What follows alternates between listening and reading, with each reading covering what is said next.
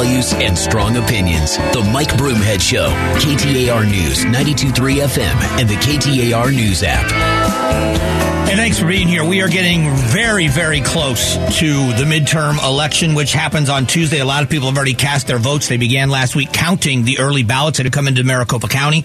Uh, those uh, stati- those uh, votes will be counted, and the results will be released at about 8 p.m. on election night. I want to remind you about the election coverage we have right here at KTAR News on election night. We will be here with a full host of people. Um, you know, from the afternoon guys, me, I'll be here. I think Sharp's going to be here for part of the night. Uh, um, we'll have uh, experts on. We're going to get results when they come in. We're going to have big conversations about what we are seeing. So it will be great election coverage. It always is here at KTAR. And if you're looking now, if you still are undecided in any race, you want to learn more about candidates, there is a great page. It's ktar.com slash Arizona votes. It, it will give you interviews we've done. You can hear straight from candidates to be a more informed voter. So we encourage you to do that. As we sprint toward that, um, I, I, mean, I'm always interested in what happens in the days going up to it. Um, Arizona says don't count on the polls. Arizona Republic today says you can't count on the polls. Don't listen to the polls. Okay, fair enough. One of the quotes in the poll says we're not really going to know how accurate polls are until uh, November 9th. And I thought, wow, no kidding. Now that's brilliance right there. You mean to tell me we're not going to know results of the election until after the election? Really? You mean polls don't give you results? Oh, okay. Um, but in the end, what this is about is people's concern for who's going to get elected. It is a very contentious time in America. And there are times where this happens. I, have talked about the pendulum swing in my lifetime. Um, of how things have gone in America, and then the, how how presidents, and just in that realm, presidents, how they've been remembered through history. Um, but let's talk about local elections. Let's talk about governors' offices because uh, when a governor is in office, he or she usually usually is disliked by many people, even in their own party at times. If you look back, I want you to think about. I don't know if you remember this. Many of you do there was a time when Governor Brewer was in office, when our economy was in a really bad place because of the recession in the country, and there were some very difficult decisions that had to be made uh, between the legislature and the governor's office.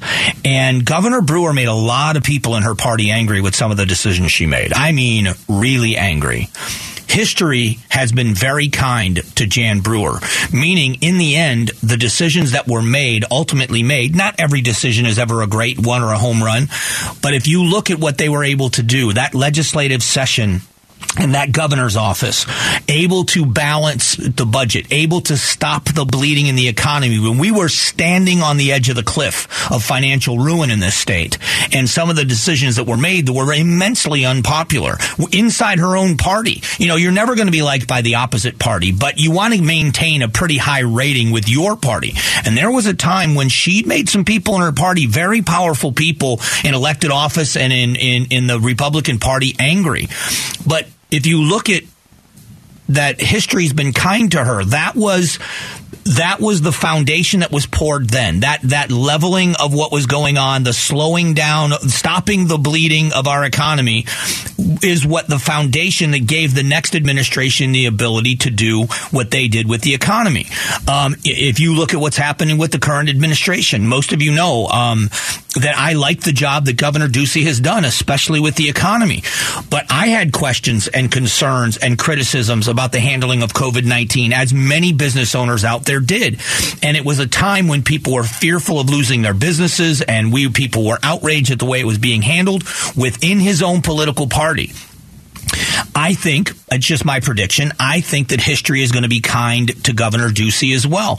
Governor Napolitano, a liberal Democrat, and I'm not using that as an insult. I mean that as an identifier. She would say she's a liberal Democrat, was able to earn election twice in the state of Arizona and work with an overwhelming majority in uh, the both the House and the Senate in to get things done here in the state of Arizona. History's not been unkind to her. There are decisions that she made that I disagreed with that I kind of laughed about and joked about because I don't agree with her policies. But history's not been unkind to her either as governor in Arizona. and so what's happening right now is contentious like they always are. And when, you know, the, George W. Bush summed it up best when he said at an event, he said, I don't know why people do this. He said, because if you run for office and you lose, you were a terrible candidate. And if you run for office and you win, you're a terrible incumbent. In his case, you're a terrible president. And I laughed and I thought, you know what? You're absolutely right. You're absolutely right. If you run and you lose, you are a terrible candidate. If you win while you're in office, you're terrible at the job. But history's been kind to a lot of different people. What will history say about this election and the people that are chosen? And the answer is we have no idea. We have no idea.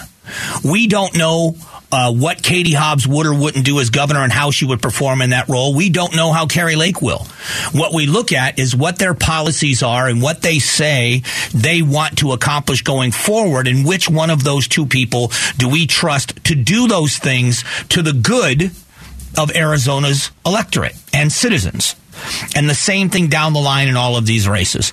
You know, the tough thing here is the headwinds, especially for Mark Kelly, because you know he's running as an independent. And i, I want to be very clear about something. Um, i always strive to be fair. I will never hide from my opinions. I will never hide from my political beliefs but it, it is it really is bothersome to me that I was not able to get uh, Katie Hobbs or Mark Kelly on this show. I interviewed Katie Hobbs twice for television. They were great interviews. They were not confrontational at all. There were no gotcha questions, and I allowed her time to her time to make her case.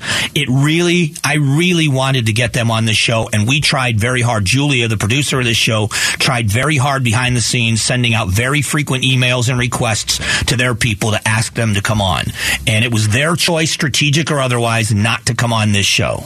But I wanted them, I wanted you to hear, you know, I would ask the questions and be fair in letting them answer. Um, but Mark Kelly, you know, people have to look at his voting record. They have to look at how he's voted while he's in, and do they agree with the outcomes of the things he's voted in favor of or voted against? And you know, and and then from there, uh, is his opponent Blake Masters? Does he give you the confidence that he would go there and do the right things when he got in office. I mean, that's what's happening. And all of these races are dramatically close. When it's all said and done, can we just get back to governing? Can we agree on the results of the election? Can we agree that whoever the winners are have won the offices? And then can we hold them accountable to do what's right for Arizona?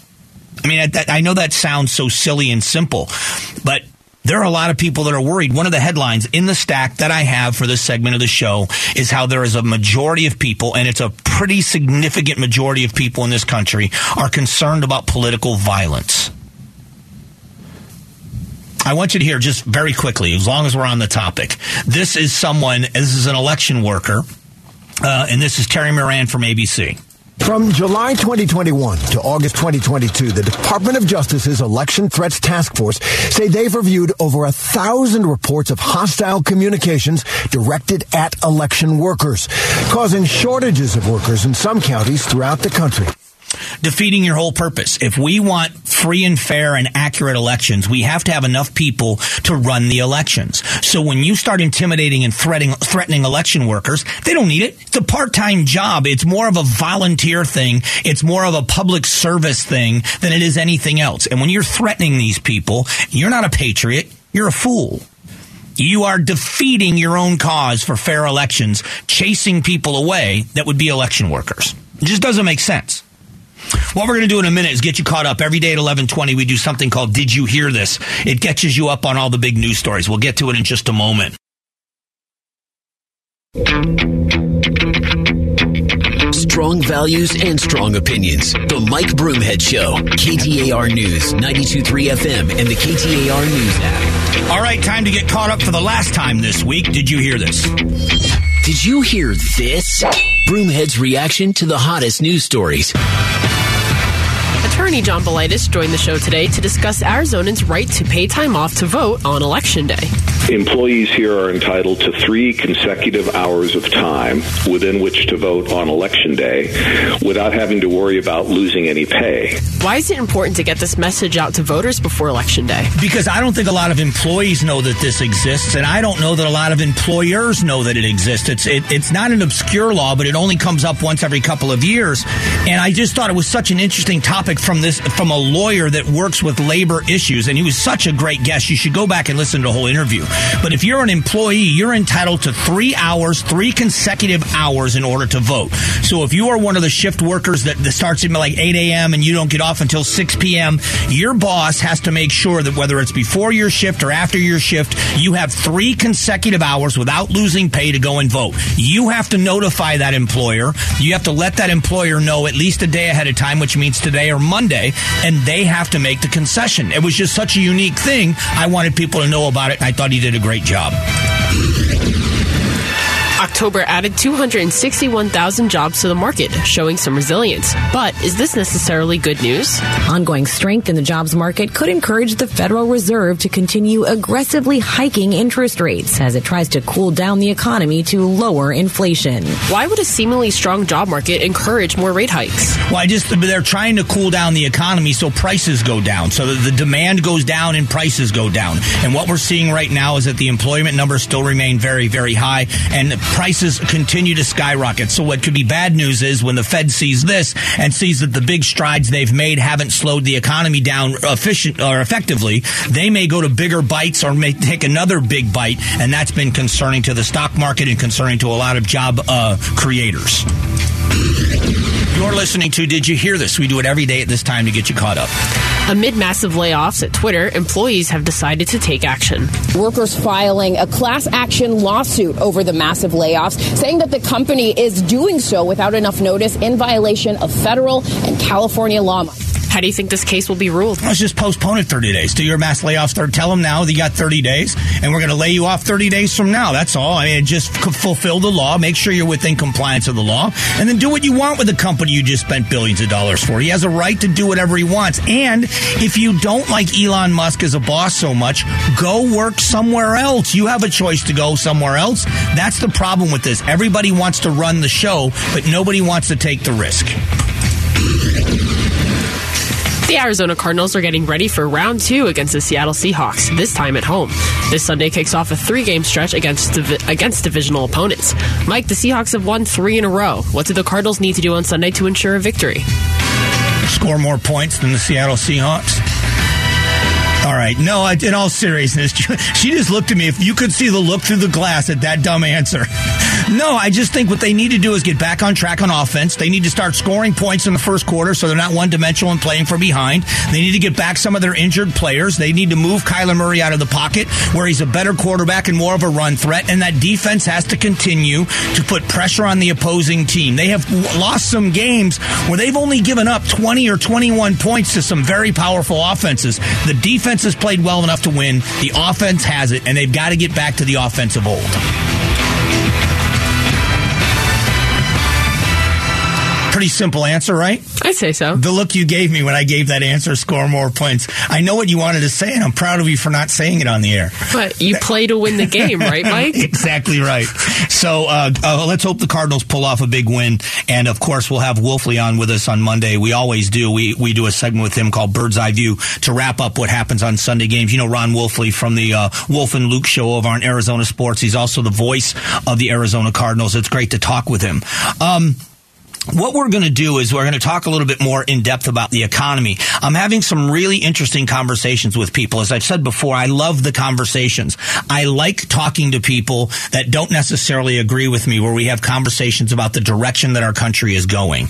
And, um, I would say that uh, we're not. We most people agree we're not going in the right direction and you know there's a lot of different reasons for it. And there's political reason for and against. And that's always going to play out especially in an election year like this especially with what's going on. But in reality the suffering that people are doing right now and that it's outside of their control is is not just damaging but it's demoralizing to a lot of places. One of the things we I haven't talked a whole lot about and I wish I had talked about more is small businesses. Big businesses too but small businesses especially. When you see increase in necessities like you're seeing right now. And uh, bosses are trying to figure how they're going to keep their financial heads above water and continue to run their businesses with the expenses that are going on right now they are afraid and they have every reason to be afraid. So coming up in a moment, we'll talk about the unemployment rate staying low, which is good news. People still are employed, but things continue to get more and more expensive and some things are in very short supply. What is going to be that thing that turns the corner? We'll talk about that next.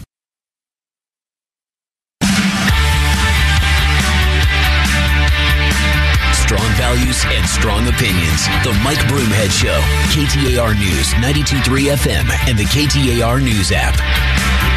And thanks for being here. Appreciate you spending some time with us. We are just about 30 minutes from our weekend. We hope you've got a great one planned. Um, uh, looking at some of the economic outlook and what's happening, uh, it's interesting conversations I've been having with people. Someone said to me that inflation is different than is much more um, complex than I'm making it out to be. It's not just about fuel prices, and they're 100 percent right. And that's not exactly what we've been talking about. Um, we have been talking about the complexity. It is a worldwide issue. We're seeing recession or um, inflation all over the world. There's no doubt about that. Um, it is about mitigation it is about uh, damaging results and how small you can make the damage. That's what it's always about. There are good times and there are bad times, and sometimes it's harder to define mitigated damage. We can see the damage, and I'll give you an example. The President of the United States is saying, that if you think it's bad now, elect Republicans, they'll make it worse. You know, that's pretty hard to disprove. But it's also kind of funny that they're now saying, you know, some of you think it's bad. Well, if you think it's bad, it's going to be worse under Republicans. And if that's the message, they're in big trouble um, as we talk about this economy moving forward. The problem for a lot of people, myself included, is how good it was going before. You can't blame it all on COVID. You can't blame it all on the war in Russia. You've got to blame part of it on policy. So I'm going to lay this out one more time economically and where my position is on this. The President of the United States has messaged wrong. I wouldn't agree with the message if he said it the right way, but I'm telling you, he's messaging wrong to the American people if he wants the majority of Americans, or closer to a majority of the Americans, to agree with him on the economy. The President should have been honest in saying, when he, in addition to what he said, was we're going after the oil companies, that we are going to be energy independent in renewable energy, and climate change is the number one issue that this planet is facing, including the U.S., and is one of the biggest uh, emitters of a carbon footprint, we need to get those emissions down here in America and work with our, our, our colleagues in China doing the same thing and save the planet. I don't subscribe to that, but if he had said to the American people, we need to do this, and we're going to do this. If you elect me president, we're going to do this. But it's not going to be easy, and it's not going to be cheap we are going to see an increase in costs because the policy is going to drive up a barrel of oil. If we are not energy independent in America, we are leaving ourselves open to nations to make decisions that are national security issues, not just economy issues. And that's what we're seeing now the president of the United States, and this is, I just think this is interesting. You may agree with it, maybe you don't, but it's interesting that the president of the United States went to the Saudis, he went to the UAE, he went to the Iranians, and he went to the Venezuelans. And he asked them all for assistance. Some did not even respond. And then those very nations got together with Russia, or at least the OPEC nations did, got together with Russia and decided the prudent thing to do beginning in November is a 2 million barrel per day drop in production of oil. Because that, of course, is going to help the inflation in the world and they're basically thumbing their noses and laughing in the face of the Americans. Now is a time when the United States government needs the oil companies to be as efficient as they possibly can be and as streamlined and as hardworking as they possibly can be. They're not low- lowering restrictions on U.S manufacturers. They are not lowering restrictions on exploration. They're still going after the financing of exploration. They still have restrictions on where you can drill and how you can drill. They are not restrictions on the leases. There is more compliance issues. If you listen to the experts that will tell you that the reason why diesel fuel is so high and probably going to climb even higher in the short term is because it's a supply issue and a refining issue. And the White House has not come out and said, we have got to slash regulations and we've got to allow allow these companies to drill, baby, drill, get as much of that oil out of the ground as fast as they can, offset this lack of production by the OPEC nations and become energy independent. So now we have a bigger seat at the table. And we haven't done that. We haven't done that for the entirety of this administration because this president believes that is the pathway to going with renewable energy, especially electric vehicles. And if he had said to the American people, this is what I'm going to do and it's going to be expensive, I don't know if he would have been elected or not but at least he would have been honest. And then when the war came up and COVID happened and we came out of COVID and shipping costs were through the roof and all the goods and services we use were becoming more expensive, but raises couldn't keep up with inflation. Then he comes to the American people and he says, listen, here's the deal. Um, we've got to be able to morph and change with circumstances. And nobody could have expected that we were going to see Russia invade Ukraine or that North and South Korea were going to start shooting missiles into the sea in each other's directions, that the Chinese were threatening what they're threatening, that we were going to see this loss of production of wheat from that region where Ukraine and Russia is, and all of these things hitting us at once while we're trying to climb out of COVID. So, in the interest of prosperity in the world, in the interest of prosperity, we are going to roll back some of our climate change agenda. We're just going to push it back a year or two, and we're going to make sure that instead of us being on this path to do this by 2035, we now are going to say we're going to get it done by 2037 because we need a moratorium on what we're doing because we need fossil fuels and American companies are better at doing this than any of these other countries and being energy independent is a national security issue. He'd have been a hero. He would have been a hero. But instead, nothing's wrong. There is no inflation. It's transitory. He was wrong. They've been wrong since the beginning. They've gotten this wrong at every turn. And now they're facing losses, big losses in the House, and maybe some not so huge losses in the Senate, where they may lose control of the Senate. But I think it's a foregone conclusion they're going to lose the elections in the House. They're saying now, Vegas is saying it's an 80 something percent chance that the House flips. So now it's going to be tougher to get his agenda through. It's going to be tougher for him to get things done. And instead of any kind of compromise, this is where we are. So when I talk about the failures of this administration from my perspective, because that's what you get on this show is my perspective, I want what's best for the country too. I hope the job rate stays high. I hope that we def- we don't have to lay people off. I hope the job market stays strong. I hope people stay employed. I don't want to see failure to be right. I'd rather be wrong and see America be successful. But what we are seeing is this huge increase. We keep flooding more money into the market. They just sent a letter to 9 million people. I got a letter from the IRS saying that I am entitled to more relief money. I'm not, I don't need relief money. And so at a time when we're trying to slow down the economy, you're sending out 9 million more checks. It doesn't make sense. It's counterproductive to what you're trying to accomplish. And I don't think that they're sending the right message to the American people. It's why he remains unpopular. Every time he puts out a statement about how great it is, how great our economy really is, people will shake their heads and say, "What planet are you living on? We're paying, you know, double what we were paying for eggs. We're, everything is through the roof. What do you What do you mean? I'm putting groceries on a credit card." And these are the working class Americans, many times, many times, that vote Democrat. They're just frustrated. And I think the White House needs to take a long, hard look at that. We had an interesting interview with a labor attorney today in where he talked about your right to vote and that your boss has to ensure that you have time to vote on election day. But what do you need to do to make that happen? We'll do we'll tell you what that is coming up here in just a moment. Strong values and strong opinions. The Mike Broomhead Show. KTAR News, 92.3 FM, and the KTAR News app. And thanks for being here. If you missed the interview I had today with John Balitis, who is a, a lawyer here in town, and he is, advises on um, labor laws, employment laws, and uh, t- with the legislature and with private companies as well, and was an interesting conversation with something that I didn't know that Arizona has a law in the books that says you are entitled to vote, and that law protects you, that your boss has to give you a three hour window to vote. I want you to hear a little bit of what he said in this conversation because it might pertain to you as an employee.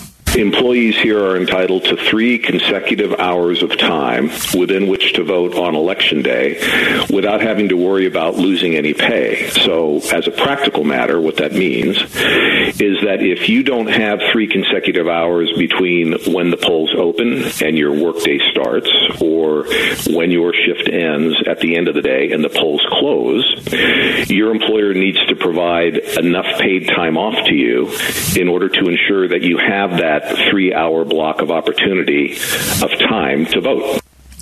So to sum it up, if you if you begin work at 8 a.m. and you don't get off till 6 p.m. and that doesn't give you three consecutive hours to vote at the beginning or the end of your shift, your boss and you, oh, you'll hear this in a minute. Your boss gets to choose whether it's in the morning before your shift or in the afternoon after your shift or whatever that your employer has to make sure has to allow you three hours. Now, if you only would have a two hour window, they've got to pay you for that extra hour. If that makes sense, you have to have a three consecutive hour window to vote, and the employer gets to dictate which three. The law largely applies to people who work longer shifts, like, you know, like four tens, because mm-hmm. the example you just gave would put a, a person in a shift scenario like that without three hours at the front end or the back end of their day, right? But what people do have to understand is that the employer, it's discretionary. The employer decides when it's going to give you that block. So it can say, okay, well, you're going to have it in the morning or you're going to have it in the afternoon. The employee doesn't decide. The employer decides.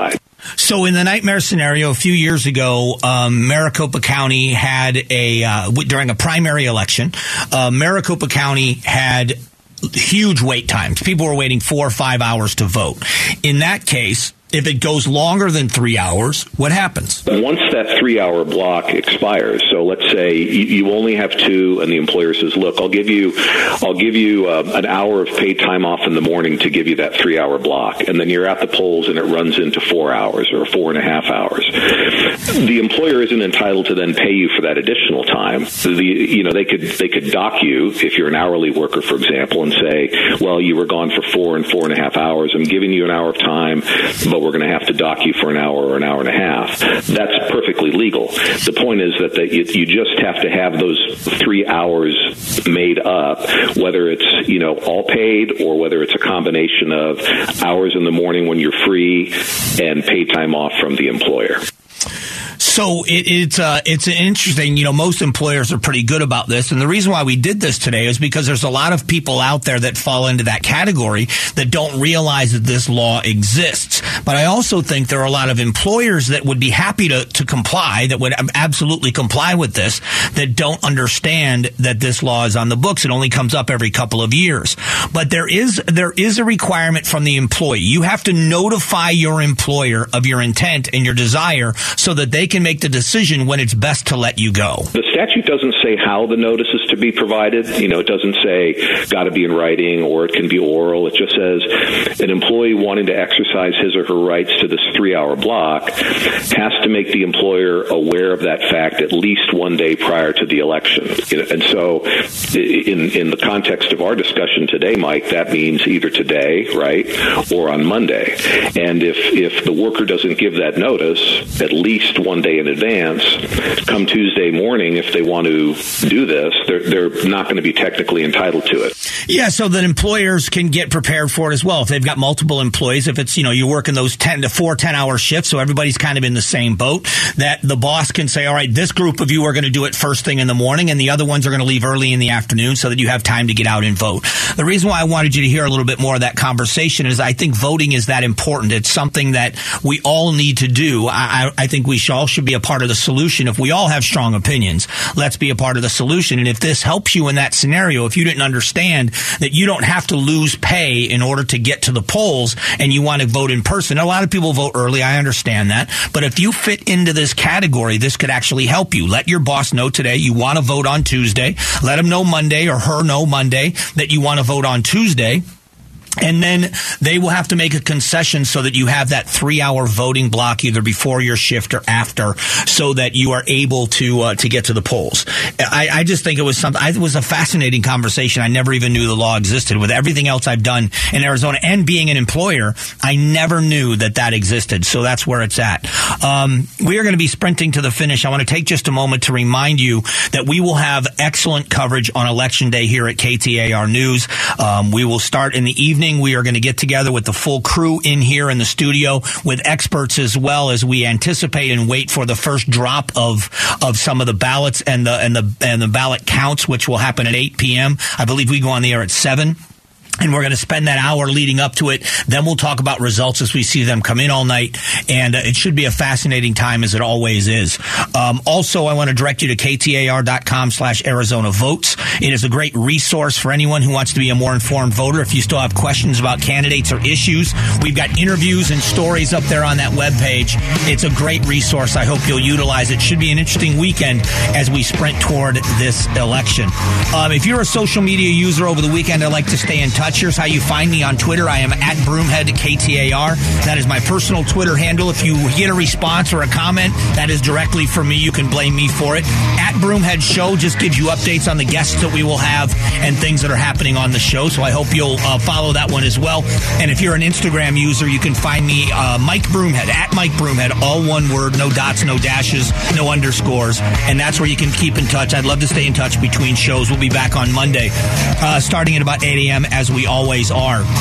Um, should be an interesting sprint towards this election, so I'm going to take a rest this weekend to get ready for that big sprint. Have a great weekend, everyone. God bless.